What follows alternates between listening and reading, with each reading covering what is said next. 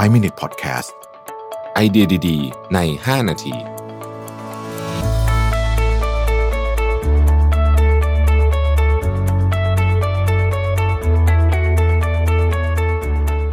สวัสดีครับ นี่คือ 5 minutes podcast ไอเดียดีๆ ใน 5 นาที คุณอยู่กับรวิธานอุตสาหะนะครับ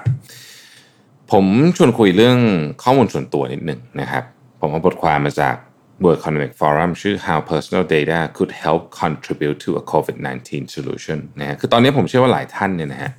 น่าจะได้ยินข่าวแล้วล่ะว่าบางประเทศไม่ใช่บางประเทศเยอะเลยแหละนะฮะหลายประเทศเลยเนี่ยเริ่มเอาข้อมูลส่วนบุคคลเนี่ยนะครับเพื่อที่จะมา track ว่าคนคนนี้เนี่ยสมมติว่าติดโควิดไปแล้วเนี่ยก่อนหน้านี้เขาไปไหนมาบ้าง เพื่อจะไปไล่ตามแล้วก็อาจจะ ควอนทีนคนที่เขาไปเจอไปใกล้ชิดมาอะไรต่างๆเหล่านี้นะครับ ซึ่งในบางประเทศเนี่ยอันนี้ถือว่าเป็นกุญแจสำคัญเลยนะ ที่ทำให้เขาสามารถควบคุมโรคได้อย่างจะจะใช้คำว่าดีมากๆก็ได้นะฮะยกตัวอย่างเช่นเกาหลีใต้เป็นต้นนะครับ ทีนี้เวลาพูดถึงเรื่องข้อมูลส่วนตัวเนี่ยนะฮะมันก็จะมีข้อถกเถียงกันเนี่ยเสมอแหละนะว่าอ้าวแล้วสิทธิของ จ้าของข้อมูลล่ะนะครับยังไงเป็นยังไงอะไรอย่างนี้ต่างๆเป็นต้นนะครับ ซึ่งวันนี้เนี่ยเราอยากจะมาชวนคุยว่าในความเป็นจริงแล้วเนี่ยเทคโนโลยีในการทำเรื่องพวกนี้เนี่ยมันสามารถที่จะเหมือนเหมือนจะตอบโจทย์ทั้งสองด้านได้นะครับไม่ทางใดก็ทางหนึ่งนะฮะผมยกตัวอย่างนี้แล้วกันนะครับ สมมุติว่าข้อมูลส่วนตัวของเราเนี่ยถูกนำไปใช้โดยรัฐนะฮะแล้วเอาเข้าไปใส่ใน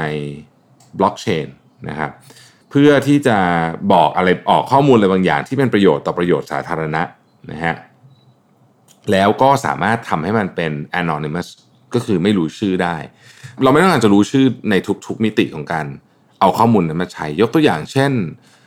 โควิด -19 เนี่ยเป็นตัวอย่างที่ดี เราไม่ต้องรู้ชื่อก็ได้นะครับ ว่าคนที่ติดคือใคร เราต้องการรู้ว่าแค่รู้ว่าเขาไปไหนมา เพื่อที่เราจะไปตาม เจ้าหน้าที่รัฐจะได้ไปตาม หาคนที่ ที่เขาไปอยู่ใกล้ชิดมาแบบเนี้ยนะฮะแล้วคนที่เราไปอยู่ใกล้ชิดมาเนี่ยคือใช้ใช้วิธีการ identify ที่ไม่จำเป็นจะต้องรู้ชื่อก็ได้หรือถ้าเกิดรู้แล้วมันถูกเก็บอยู่ในในบล็อกเชนแบบนี้เนี่ยนะฮะมันก็สามารถที่จะพูดถึงเรื่องของความปลอดภัยได้อย่างสบายใจมากขึ้นอะพูดอย่างนี้แล้วกันนะฮะมันไม่ใช่แค่นั้นแค่กับกับภาครัฐอย่างเดียว ในอนาคตเนี่ยถ้าข้อมูลส่วนบุคคลเนี่ยนะฮะมันถูกนำไปใช้ เป็นปริมาณเยอะๆ และเป็นปริมาณกว้างขวางเนี่ยเราสามารถที่จะเอ่อ monetize มันหรือว่าใช้ประโยชน์ทางด้านการเงินจากมันได้นะฮะยกตัวอย่างเช่นถ้าบริษัทจะมาขอเราอย่างเงี้ยเราก็บอกว่าโอเค ข้อมูล part นี้ของฉันฉันให้ได้ ส่วนหนึ่งเท่านั้นนะ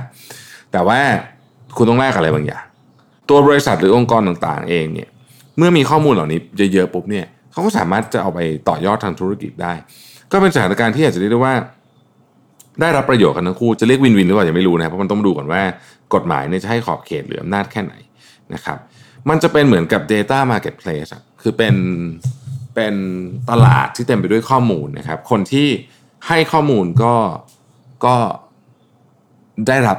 เงินได้รับประโยชน์ได้รับอะไรบางอย่างไปนะครับบริษัท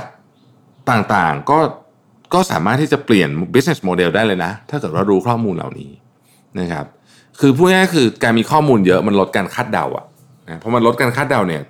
ธุรกิจคุณก็จะทำได้อย่างมีประสิทธิภาพมากขึ้น ในขณะที่ตัวรัฐบาลเองเนี่ยนะครับหากเกิดเหตุการณ์อะไรขึ้นมาทำนองนี้อีกหรืออาจจะไม่ต้องใหญ่ขนาดนี้ก็ได้เนี่ยการที่มีข้อมูลของประชาชนอยู่นะครับ แม้จะเป็นข้อมูลที่อาจจะต้องใช้คำว่าใน ในการดูของหน่วยงานต่างๆ อาจจะต้อง anonymous คือไม่รู้ว่าเขาคือใครเนี่ย แต่เขารู้ว่ามีข้อมูลบางอย่างที่เราสนใจคืออะไรเนี่ย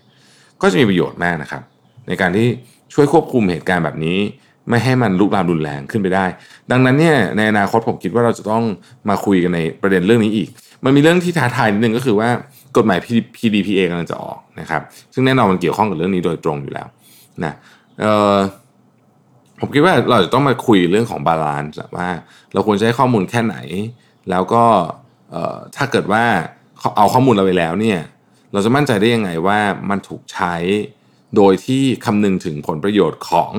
ของนะครับ เจ้าของข้อมูลมากที่สุดนะฮะในขณะเดียวกันก็ต้องบาลานซ์ผลประโยชน์ของสาธารณะด้วย มันจะต้องไม่ลงน้ำหนักไปที่ใดที่หนึ่ง มากเกินไปไม่งั้นมันก็จะเป็นการลุกล้ำสิทธิส่วนบุคคล หรือไม่ก็ทำให้เราบริหารจัดการภาคของผลประโยชน์สาธารณะไม่ได้นะครับ ขอบคุณที่ติดตาม 5 minutes นะครับ สวัสดีครับ 5 Minute Podcast ไอเดียดีๆ ใน 5 นาที